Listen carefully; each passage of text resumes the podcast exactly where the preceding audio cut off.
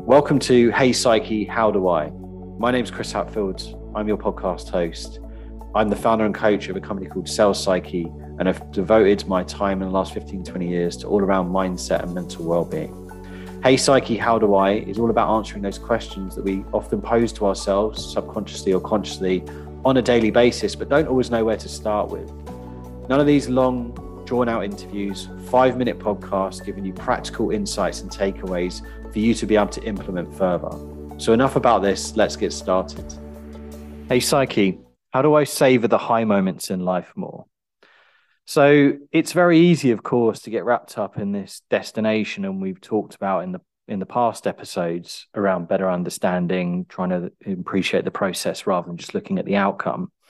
But we can almost look for these highs in life, these promotions, these hitting targets, these getting to the next stage of our career, buying a house, whatever it might be.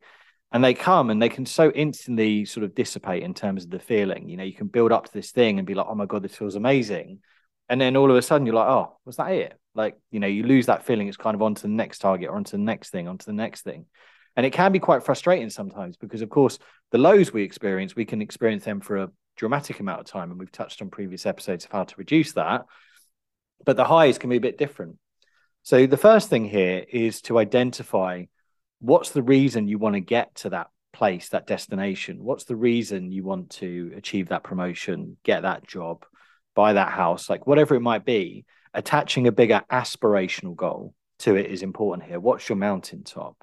The more meaning you attach to something, the more it's going to mean something when you achieve it.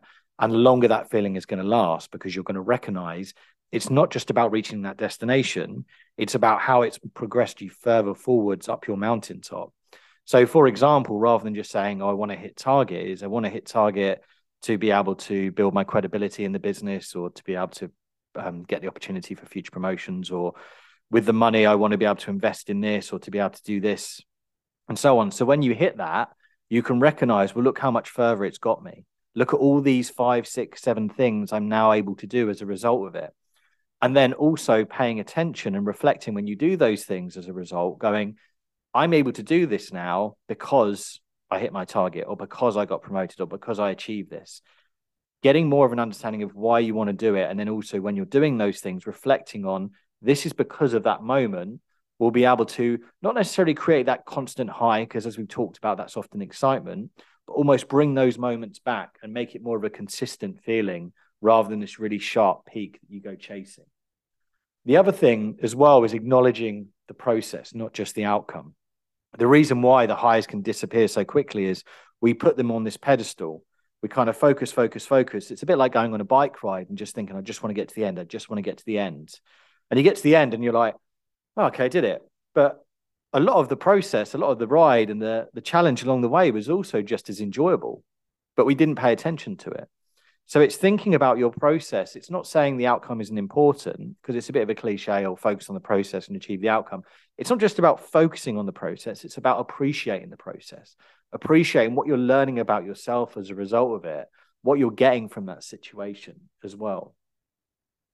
And then really reflecting, reflecting, as I mentioned on the first point, not just what happened in terms of those moments and, and recognizing, well, I'm able to do this because of this, but reflect on what you did to get there. So, getting to those high moments, we can often celebrate success and be like, yeah, this is amazing. But it's also important to analyze it. Go, well, how did I get here? What was I thinking, feeling, and doing?